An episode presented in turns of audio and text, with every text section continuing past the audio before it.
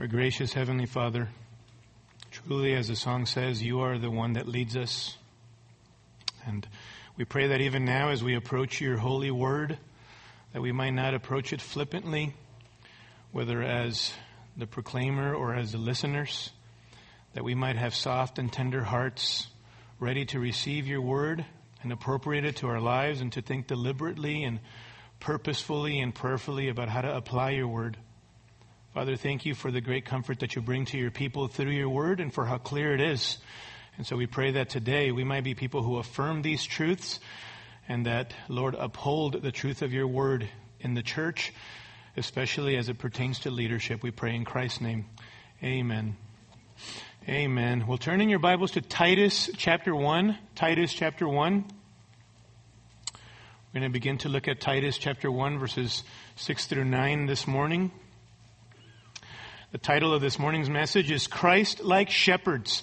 Christ like Shepherds. Titus chapter 1 verse 5 says this, For this reason I left you in Crete, that you would set in order what remains and appoint elders in every city as I directed you. Namely, if any man is above reproach, the husband of one wife, having children who believe, not accused of dissipation or rebellion. For the overseer must be above reproach as God's steward, not self-willed, not quick-tempered, not addicted to wine, not pugnacious, not fond of sordid gain, but hospitable, loving what is good, sensible, just, devout, self-controlled, holding fast the faithful word which is in accordance with the teaching, so that he will be able both to exhort in sound doctrine and to refute those who contradict. May the Lord bless the reading of His Word. I'm sure you would agree that our society as a whole does not place a high value on character. I was reminded of this reality as I was just reflecting after watching a popular movie from the 70s and 80s recently, um, just uh, thinking about movie stars and those favorite actors of ours and how they are such great entertainers and very successful and very good at what they do, frankly. But what was so discouraging and sad for me was to begin to think about so, so much of uh, their private life. Um, obviously, I, you always take those things with a grain of salt, what people say about people on television, but most of those things being true, I was just saddened to think about how their public persona is so different than who they are in private. Whether in terms of their own personal integrity, their families, their marriages, or their children, or even the way that they exploit other people to get what they want uh, within their own pursuit of success. That goes for music stars as well. All of our favorite uh, music musicians over the years, whether in the past or present. Um, I recently saw a, a clip of a documentary of the most successful performers and entertainers in the last 25, 30 years. And yes, these people were incredibly gifted and able. They certainly uh, go way beyond me. And far as I don't have any a lick of mu- musical um, talent, I'll tell you that right now. But these people are flawless in, with regards to their own abilities to sing and to play music. And yet, when you start examining um, some of their private decisions and moral choices, it is sad to see how, again, there's a separation between who they are in public and who they are in private, and the decisions that they have made over the years. I was listening to a radio station the other day, checking up on the Dodgers, yes, again. It's been 30 years. Did I not say this last week? 30 years, beloved, that we have not had a World Series uh, here in LA. So the Dodgers are doing well. So I was checking up on how the Dodgers were doing, and the two radio guys were actually discussing um, an, an athlete that maybe some of you would be familiar with, and his middle name is Money money. And the reason why is, is because this guy within his own um, sport is the champion and is considered one of the greatest, if not the greatest, in his particular sport. And uh, he's made literally millions of dollars. And of course, these guys were going back and forth. Is he the greatest? Is he not the greatest? And they concluded that he is the greatest. But what was interesting is that at one point, one of the radio guys alluded to the other guy about how, yes, this guy may be the greatest guy in terms of his sport, um, the greatest athlete to come out of there, but there are there have been constant allegations of how he exploits people and he robs from other people and he's all about money. And he started talking about the guy's character. And without skipping a beat, the other guy said, "Listen." I don't care about his private life. What we are talking here about is the, the greatest such and such in the history of that particular sport. Who cares about what he does in his private life? And I thought to myself, wow, that encapsulates it for us, doesn't it? The separation that our culture makes between somebody's public life and the private choices that they make. As long as they're successful and they're good performers and they're good entertainers, then that is good enough. I was in line getting uh, a fast food place getting food for my family and there were two older gentlemen right behind me and they were talking for about five six minutes about politics and they started talking about bill clinton one of our past presidents and from their perspective bill clinton as they were concluding was one of the greatest presidents um, that has existed in the history of the nation that's from their perspective of course and they talked about all of his accomplishments and all of the good things that Bill Clinton did for the nation of the U.S. But you know what struck me? Is that they never talked about his moral choices. They never talked about the scandal that he was in the midst of, his deception, and the fact that he um, was unfaithful to his wife. And you and I might ask ourselves, what, why? Why is it that people in our society don't care about character? What about character? Does it even matter to anyone who the person is anymore and not just their experiences and talents and abilities and, and success and how much money they have accumulated through their particular um, craft here on this earth? It doesn't matter, beloved. The reality of it is, is as long as they are successful in the eyes of the world, it doesn't matter what kind of private life they live. And don't get me wrong, I'm not trying to highlight the lives of individuals because you and I are any, are any less sinners than they are. Were it not for the grace of God, you and I are just as capable of doing some of the things that these individuals have done in their corruption. In fact, some of us have done those things. And the Lord has saved us out of darkness and transferred us to the kingdom of His beloved Son. God has been merciful to us. So as we look at the lives of people, it's not to um, point out the fact that they are beyond the grace of God, but simply I'm making the point that when you, when you look at our world and our culture, there's such a, an unhealthy separation between the person's character and their accomplishments, their abilities, their talents, and the toys that they have accumulated on this earth. And it's sad to see that. And yet, as we're learning in Titus chapter 1, that when it comes to leadership in the church, it is a completely different story, isn't it? The character of the man who is to lead in the church, elder, pastor, overseer, same office. The character of that man is utterly important and it is non-negotiable if he is to lead God's people. There is no separation, beloved, between a man's ability, his gifting, his experience, even from who he is as far as his character goes and his moral choices in the church.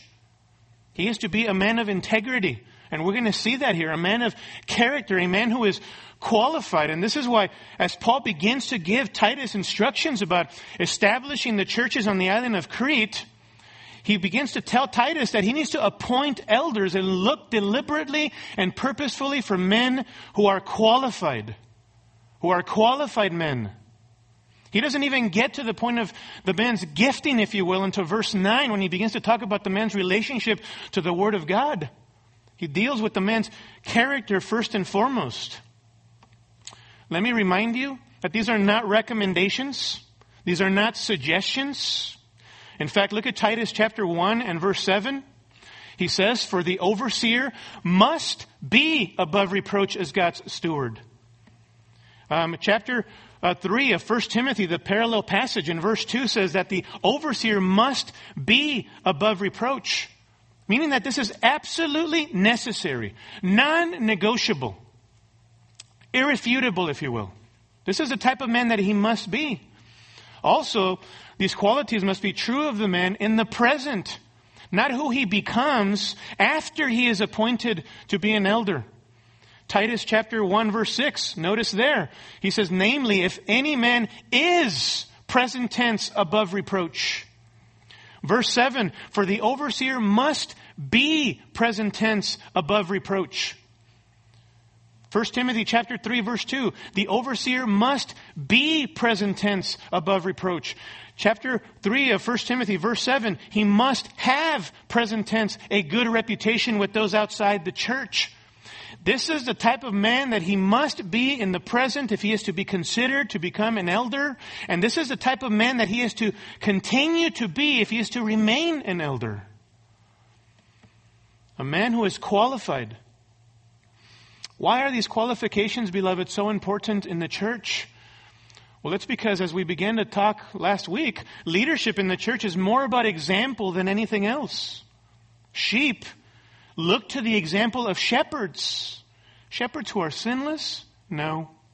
Shepherds who are perfect? No but shelter, uh, shepherds who, who filter the truth of God through their own lives first and they struggle and, and wrestle by the grace of God to live a godly life consistent with what they teach and what comes out of their mouth.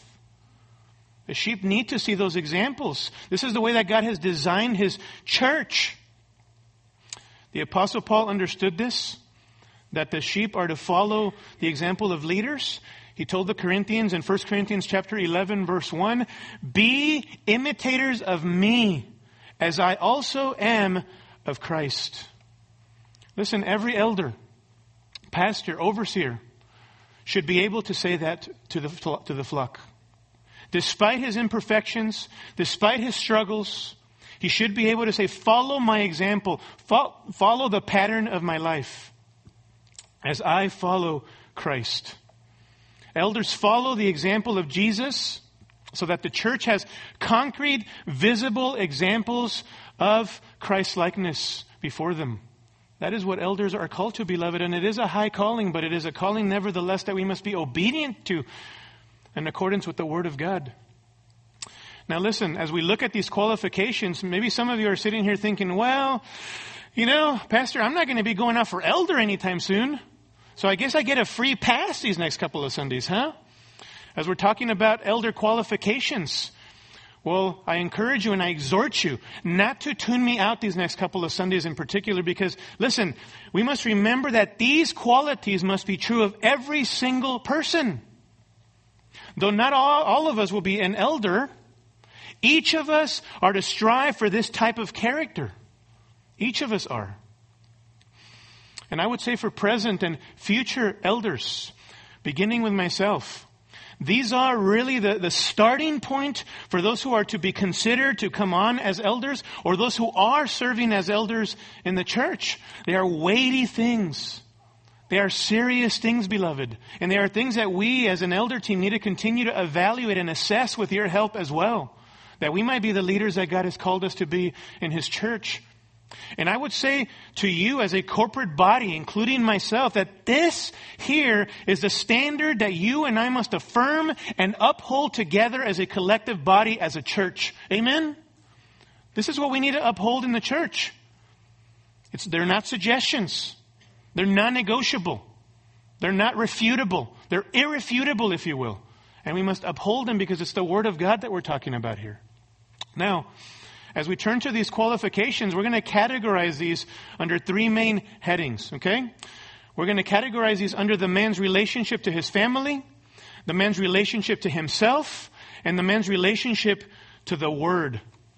His family, his relationship to himself, i.e., his character, and his relationship to the Word. Let's look at the man's relationship to his family first and foremost, okay? Paul says in verse 6, Namely, he says, these are the type of men you need to look for, Titus. If any man is above reproach, the husband of one wife, having children who believe, not accused of dissipation and rebellion. Notice that Paul doesn't focus here first and foremost on the man's abilities, his experience, his accomplishments, but he focuses on this overarching qualification here, all encompassing qualification that really provides the framework for the others, if you will, above reproach. That the man who is to be considered for the office of elder is to be above reproach. He repeats it again in verse 7, if you notice there. The overseer must be above reproach. 1 Timothy chapter 3 verse 2, the parallel passage to the Titus chapter 1. An overseer then must be above reproach. The same is required of deacons in 1 Timothy chapter 3 verse 10 that deacons, if they are to serve, are to be, are to do it if they are beyond reproach. Same idea. And by the way, the same is required of every believer, beloved. Philippians chapter 2 and verse 14 says, Do all things without grumbling or disputing, so that you will prove yourselves to be blameless and innocent, children of God above reproach in the midst of a crooked and perverse generation. So all Christians are to strive for this quality, and it is non-negotiable, the non-negotiable starting point for anyone who is to be considered to be a potential elder. So what does it mean? Because much has been written about what does what above reproach means. Well, I don't think it means that if you serve, if you are to serve as an elder, you are a perfect guy. That you're sinless, that you somehow transcended sin. I don't think he means that. We know every man is imperfect. If we were to expect, have that expectation, you should just fire every elder on the face of the planet, right? In every church. Because no man can measure, measure up to the perfect standard who is the, it's only Jesus Christ who is the perfect shepherd of the church. I don't think he means that. I think what he means is a life not subject to indictment. What he means is, what he means with this is that when you look at this man's life and you scrutinize this man and you examine the life of this man, there is nothing that he can be found guilty of as a pattern that will discredit his ministry. He is a man who is free from reproach.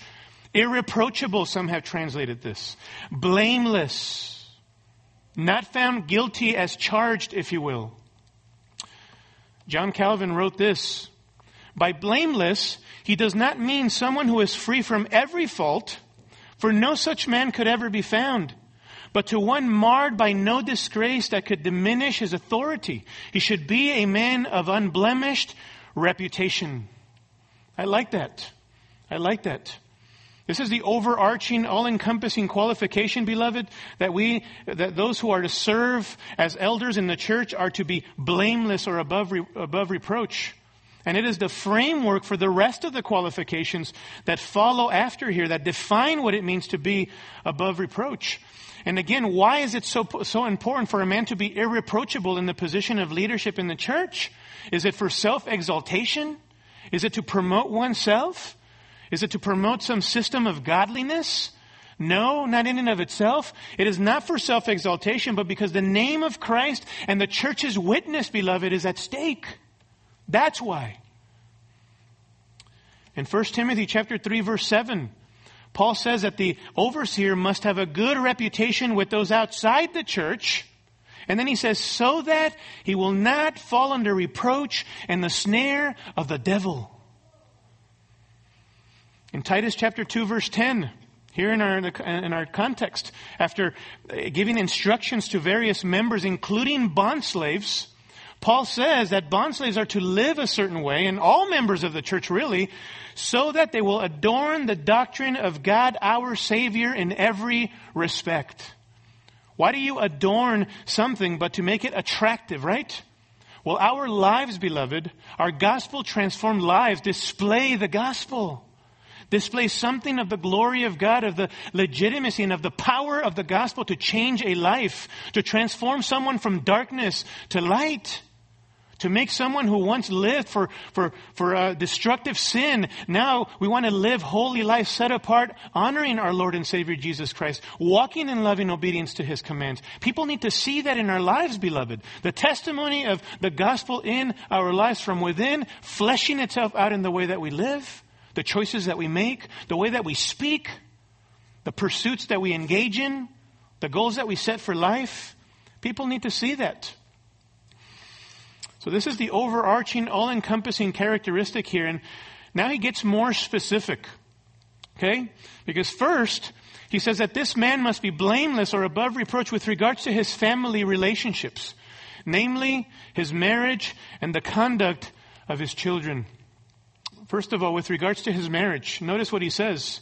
He says that this man, verse 6, must be the husband of one wife. The husband of one wife. 1 Timothy 3 2 says the same thing. The overseer must be the husband of one wife. Now, this is not saying that a candidate must be married. Paul, who was writing to Titus, was single.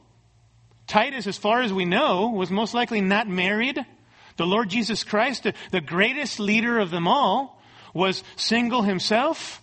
What Paul is doing here is that he's addressing the norm, and this goes also for those who have children, as we will see. That if you have children, this is the way that your children ought to conduct themselves. He's addressing the norm here. Alexander Strauch points out insightfully this quote, Paul did not say an elder must be a man who has a wife, but that an elder must be a one woman man, end quote. A one woman man. And we're going to see in a bit what that means. So this is not saying and could not mean that the man cannot be mar- uh, must be married. It is also not saying that a candidate cannot be remarried. We know that remarriage uh, in the right circumstances is allowed in Scripture. Romans chapter 7 verses 1 through 3, 1 Corinthians 7, 8 through 9, 1 Timothy chapter 5 verse 14. In certain, the right circumstances, uh, remarriage is allowed. So a, a remarried widower can be said to be the husband of one wife. Now you say, well, Pastor, that's an easy one. But what if a man remarried having been divorced? What about that? Well, this opens up a can of worms, right? Opens up a can of worms. And there's no easy formula answer, beloved, a one size fits all answer to that. Wisdom and prayerful consideration and, and, and the church as a whole, with the elders leading charge, must assess with wisdom and prayer and uh, that particular individual. I would say this, that most definitely if a man is divorced for sinful reasons, such as infidelity, that led to the divorce, clearly, he cannot serve as an elder and should not serve as an elder. Okay? Pastor, what if an unbelieving spouse abandoned him? In other words, he had biblical grounds for divorce and, and then he remarried. Or what if he was divorced before getting saved? I mean, why should a man be held accountable for um, his actions before coming to know the Lord Jesus Christ? I mean, he was walking in darkness. He's simply uh, acting uh, out his his corruption as an unbeliever. What about in cases like that? Or what about a man who was divorced a long time ago and he's no longer the same guy anymore? He's even repented of what he did at that time and, and now he's a new man. Even if he divorced as a believer, he knows that that was wrong and he's owned it. Well, beloved, on and on the list goes of questions and scenarios. And again, there's no easy secret formula that answers all of those questions or that addresses all of those scenarios. And we often want that, but the text simply does not answer all of that. What the text does say, and his focus here, is that for a man to serve as an elder, he must be presently above reproach in his marriage relationship if he is currently married. That we know to be clear. And yet, having said that, I think it's important to say this. Whatever the answer is to any of those scenarios or any of those unique circumstances, the answer must be informed and guided by the overarching quality, the all encompassing quality of above reproach or blamelessness in the part of the potential elder. Remember, we're talking about an elder's example before the church here. So when considering a man in one or more of these scenarios, prayer and wisdom must be applied. And, and I think some specific questions need to be asked as the church assesses a, a man for eldership. Such as this. What is the general perception of the church and in some cases, those outside the church about this particular individual under consideration? It's important in light of 1 Timothy chapter 3 verse 7, right? That he must have a good reputation with those outside the church. Well, that must be assessed. And you don't go based upon one person's opinion, but the, but the overall perception of this individual. And this is, this is where wisdom applies and prayerful assessment and evaluation. Also, is there reason to believe that the church's witness before the unbelieving world will be maligned if he were to become an elder? I think you need to ask that question as well. Because the name of Christ is at stake, the integrity of the church as well, the legitimacy and the power of the gospel. I know a godly man in another church who um, is probably a man that I would point to as a man of character. A man that I would, I would definitely emulate many of, of just his godly patterns in his life.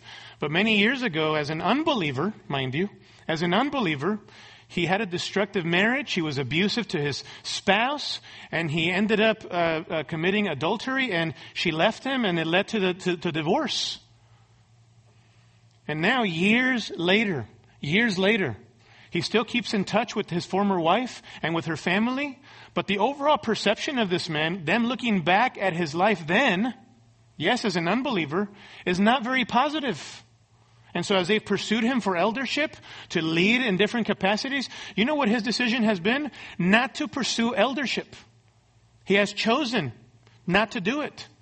Because of the perception of extended family on his, his, his former wife's side, neighbors, co-workers that he still works with.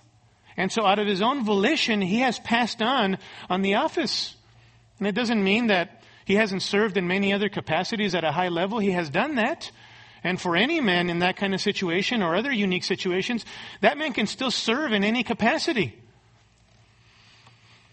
But that given the possibility of reproach upon Christ and his church and the gospel, this man has passed on of on being considered for eldership.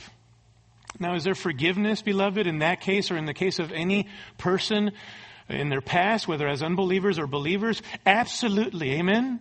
There's forgiveness in Christ Jesus. We have been clothed in Christ's righteousness. But oftentimes, it is the case that certain men will have to live with the consequences of their actions and their decisions made while they were unbelievers or believers in some cases. Even though there is forgiveness, God sometimes allows us to live with the consequences of our own sin. And so that applies, beloved, with the high calling of eldership in many different cases. Wisdom and grace and prayer and the church's involvement, beginning with the leaders, must be applied where the text does not give us at least direct, direct guidelines with regards to those particular cases. Well, the question then is, what does the husband of one wife mean then? And I think the literal translation of the Greek here really brings this out. Literally, verse 6, where he says he must be the husband of one wife, can be read a one woman man. He must be a one woman man, as opposed to a ladies' man, right? What do we think of when we think about a ladies' man? It's a man whose heart is, is all over the place. He's not set apart and consecrated for one woman, but he's all over the place, not devoted to one woman. The emphasis here is on the heartfelt devotion and faithfulness to his one wife. I would add this to, to the exclusive covenant that the man has made before God and before the church to his one wife for better or for worse. He's devoted to that commitment before the Lord. There exists in this man's heart and life no rivals to the wife of his youth. He is devoted and faithful to her. He is exclusively faithful to her. No one else owns his heart, be it in private or in public. I love what Alexander Strauch comments regarding this quality. He says, This quality prohibits an elder from polygamy, from concubinage, from homosexuality, or any questionable sexual relationship. The candidate has an exclusive relationship with one woman. Such a man is above reproach in his sexual and marital life. End quote. Speaking of a devoted and faithful man from the heart to his one wife. I think in this day and age, we need to make an application, a direct application to this man's use of social media, right? Listen, do you have a destructive pattern of looking at illicit sexual material on the internet or interacting with other women, not your wife, on social media, then you are not a one woman man.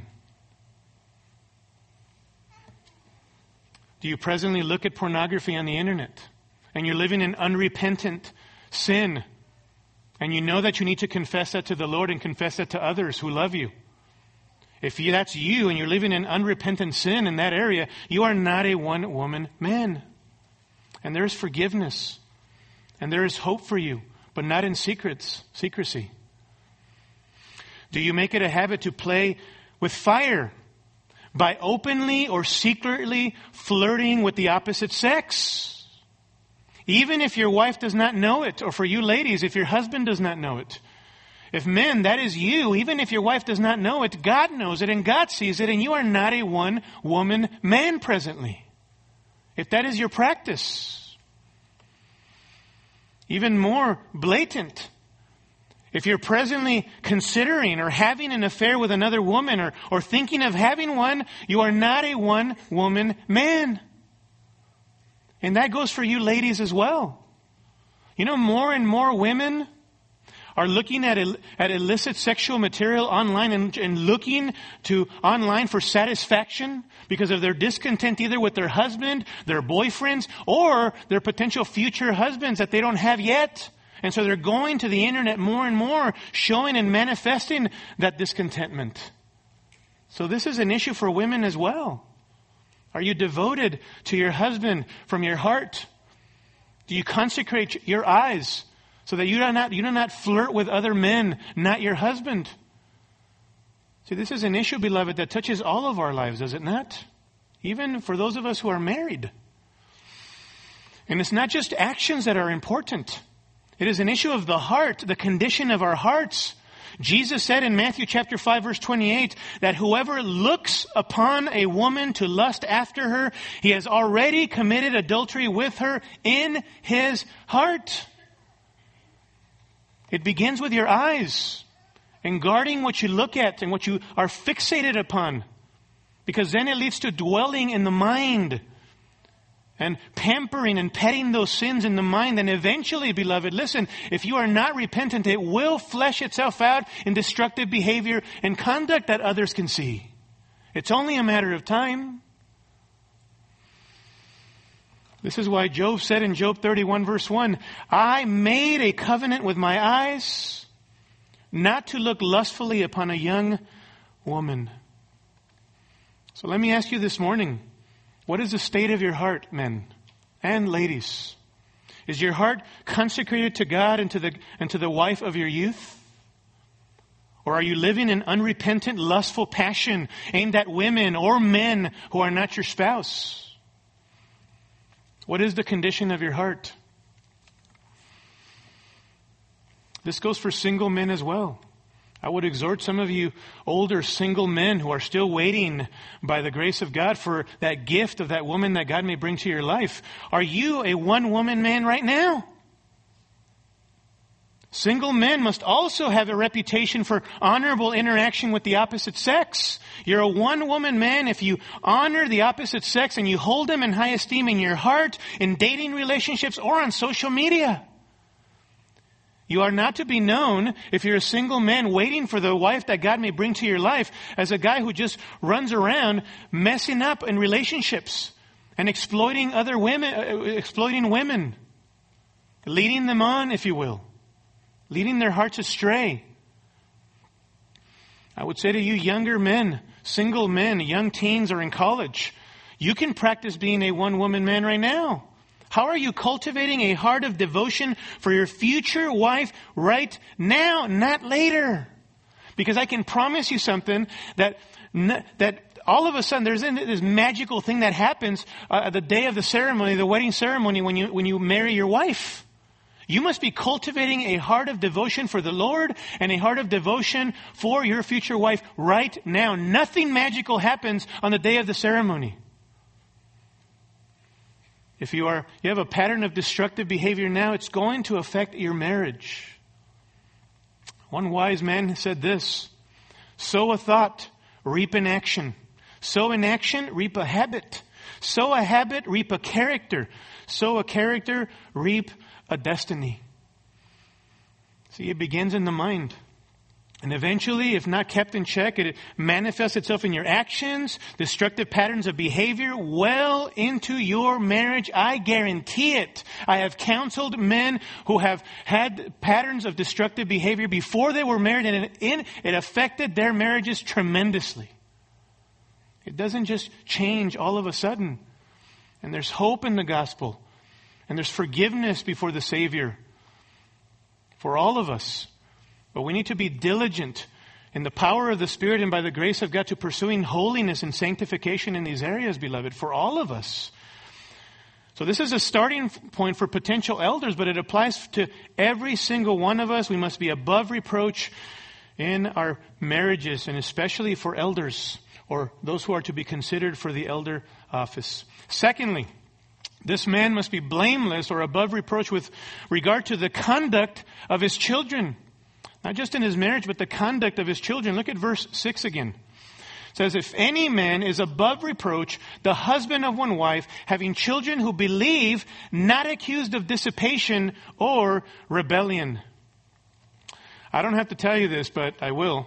I mean, there has been a lot of ink, a lot of ink wasted trying to understand what Paul is telling Titus here in verse 6, having children who believe. Having children who believe. The New American Standard, NIV, and ESV translate um, that, ver- that, that phrase, they're believing children, as in Christian children.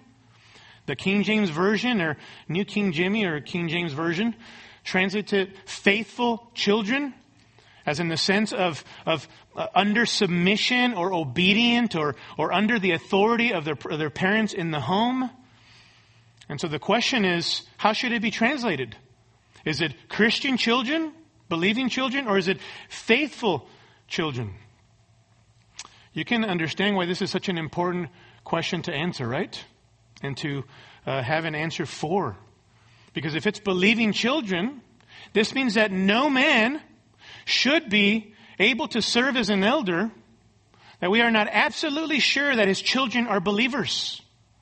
Or a downgraded version of this is this. Well, a man can serve as an elder as long as his kids, throughout the different stages of life, under the home, under the parental authority of the home, affirm the faith that has or is being passed on to them over the years, eventually manifesting saving faith, i.e., they become Christians. So, which is it? Well, let me say first of all that word studies don't solve the problem alone, beloved. As critical as word studies are and as essential as they are, because when you look at the words here, either translation is possible, uh, plausible and possible grammatically and linguistically. Either um, faithful men or a, a faithful per, a person or a believing person are used in various contexts. And so this is one great example here of why we need to keep the greatest principle of Bible interpretation ever before us in every text that we study. In Calvary Bible Church, I know that many a faithful pastor has preceded me. What is the greatest principle of Bible interpretation as we approach the text of Scripture? What is it? Context. Amen. Context. Context, context, context, right? Context is king, and this is a perfect example here of one hard passage where we need to keep that in mind. Because at first glance, it does appear that Titus chapter 1 verse 6 is pointing to the fact that an elder's children must be Christians. That they must be believers. And yet, we need to look at the immediate following context. And are there other passages in God's Word that, that are parallel and that, and that, excuse me, support a particular view or the other? Well, look at chapter 1 and verse 6. I think there is here in this verse. Namely, he says, this is the type of man you need to look for. If any man is above reproach, the husband of one wife, having children who believe, and listen to this, not accused of dissipation or rebellion. I think that that clause there, not accused of dissipation or rebellion, explains, expands upon, and clarifies what, what he means by children who believe. He says that they're not accused of dissipation or rebellion. Dissipation is uh, a, being in a state of excessive indulgence, if you will. a state of lack of self-control. It is used in 1 Peter chapter 4 verse 4 of, of the practice of worldly sins. It is used of, of the prodigal son in Luke chapter 15 verse 13, who the prodigal son went off to live wildly and recklessly and disorderly with, with no fear or concern for the consequences upon his own life. That is dissipation. And it focuses on conduct. Then he says rebellion. To live in a state of disobedience or lawlessness. This is the person who does not place himself or herself under the authority of someone else in this case, parental authority. Both of these, beloved, dissipation or rebellion have to do with behavior or conduct that really explains for us what he means by having children who believe, I think. And notice in verse 6, he says, not accused of this type of conduct, not accused of dissipation or rebellion. Not accused means free of, of formal, a formal indictment, if you will. It is not that people are going to have opinions or there are going to be cases where there are going to be things brought forward, but that, that, that this man's children are under control and not guilty of living in a pattern of uncontrolled, unchecked, and unruly behavior. This is not speaking to the, of the fact that the children are to be perfect or sinless I like what one pastor friend of mine says. You know, the expectation oftentimes from, from people in the congregation is that an elder's children need to be 1 Timothy 3 qualified. That they need to match the father and be all of those 1 Timothy 3 things. But that is simply not the case. And so I want you to note that the emphasis in, in verse 6 is on the behavior or conduct of this man's children, by the way, plural.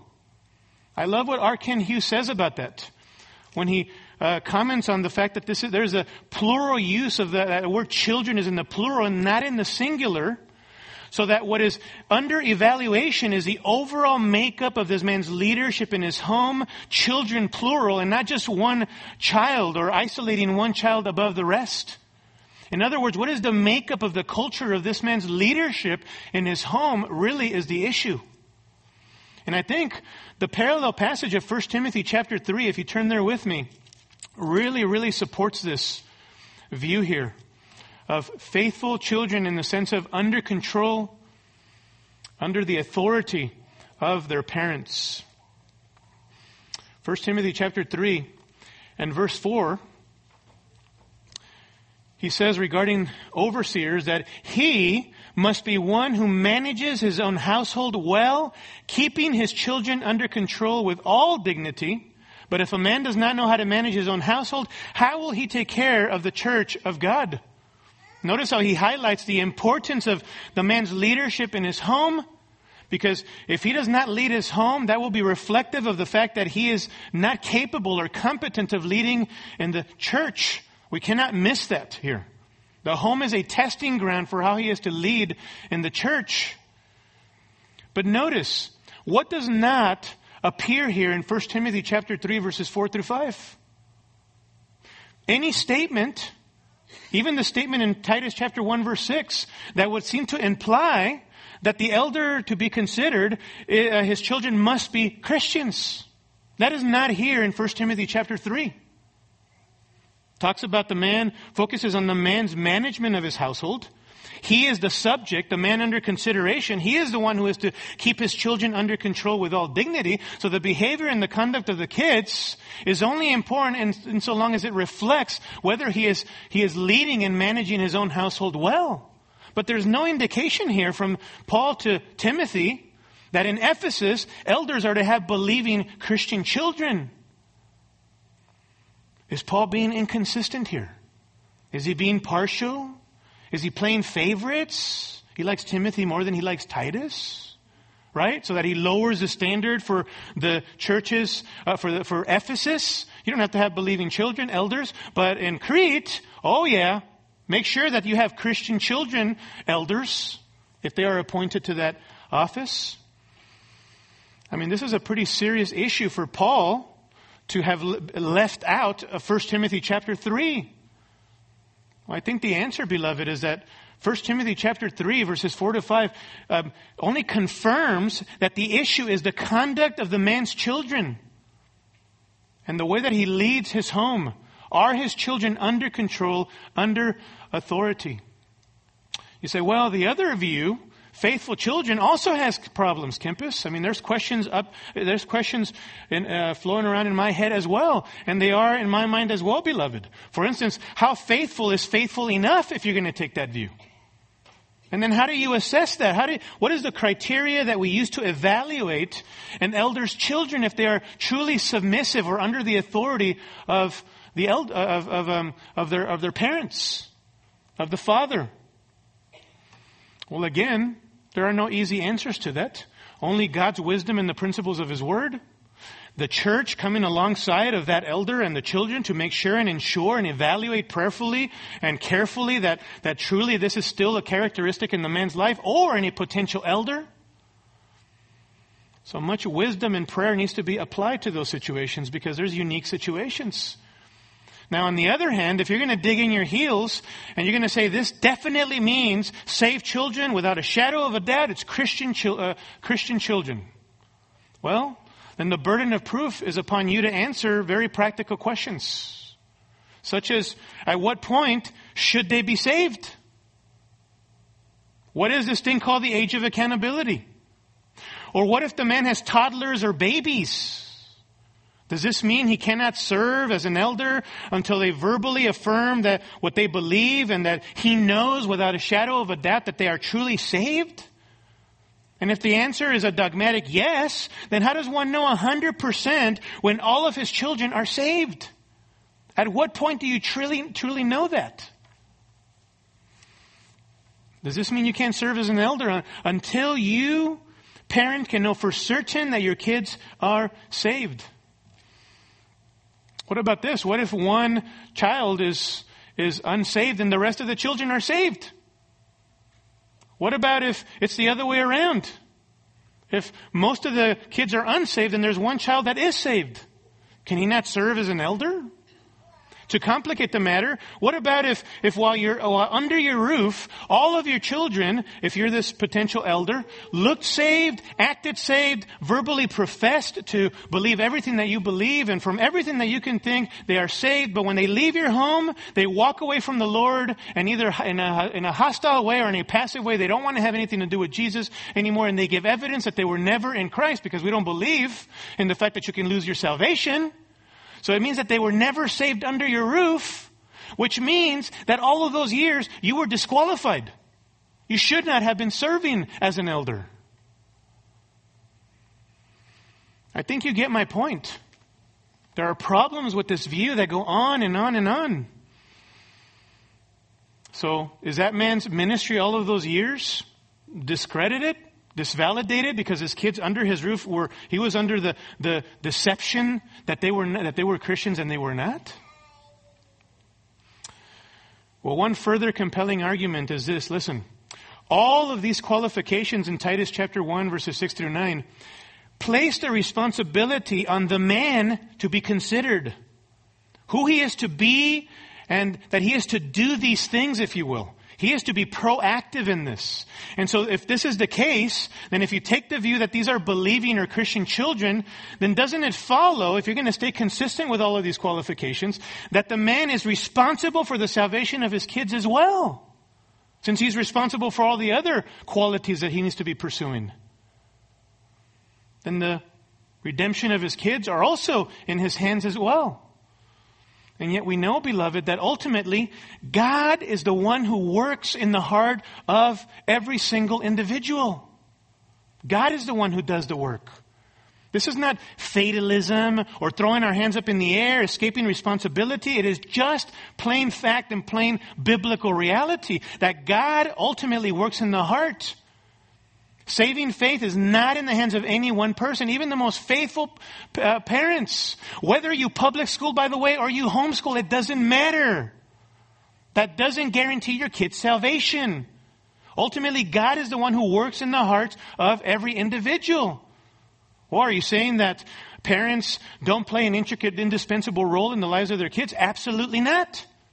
We went through a series last year speaking about the importance and the, and the zeal with which every parent ought to train up his or her child in the discipline and admonition of the Lord. We are to be proactive, diligent, zealous for that out of love for Christ and love for our children. But that is quite different than saying that our children's salvation is in our hands. Very different. So what is the meaning here? And in the parallel passage of 1 Timothy chapter 3 verses 4 to 5, I think it is this. The potential elders' children are to be faithful in the sense of obedient or under submission or under parental authority while in the home. I think that's what he's aiming at here. That while those children are under your roof, which is the, the, the term that he uses, children, techna, is just a general term for offspring. While they are under your roof, they are to be under your authority. They are to manifest that and evidence that. I love what Pastor. Kent Hughes writes concerning this. This rendering, meaning faithful in the sense of obedient, under submission, under parental authority while in the home, this rendering better communicates the intended meaning that our assessment must be based on observations of children's conduct and convictions over time, not on isolated statements or actions, Paul's terminology is not so much requiring us to examine a child's professed testimony, but to evaluate whether the child, in a manner appropriate for his age, is exhibiting evidence of consistent biblical discipline and spiritual nurture in the home. End quote. I agree with him. I think under scrutiny is more the man, the potential elder, and his leadership in the home. And obviously as reflected in the behavior of the children. So as we assess individuals to potentially be appointed for eldership, we have to ask some tough questions. Is, is this a man who exercises his God-given authority to love, correct, discipline, and engage his children? Is he a man who, who obeys uh, Ephesians chapter 6, that he trains up his children in the discipline and admonition of the Lord? He brings them up in the Lord points him to the gospel. Does he require, teach, require, and enforce obedience? Does he shepherd proactively and he doesn't abdicate his responsibility to, to other people in the church? Some of you are doing that, frankly. You're not engaging your own kids, men. You're not training up your own kids. You're not, you're not engaging the, uh, them with the gospel, but you chuck, it chuck them off to the church as if the church is to solve all of their problems. That is not what God calls us to. Your responsibility is, uh, first and foremost, is to train up your kids, not the churches. The church comes alongside of you and partners with you to support and affirm that which you are doing faithfully already. Does this man uphold the Word of God? And the standard of God's Word in the home? Because if he can't do that there, and he doesn't do that there faithfully, then why should we expect him to do that in the church? That he's going to be faithful to uphold the truth of the Word of God in the church.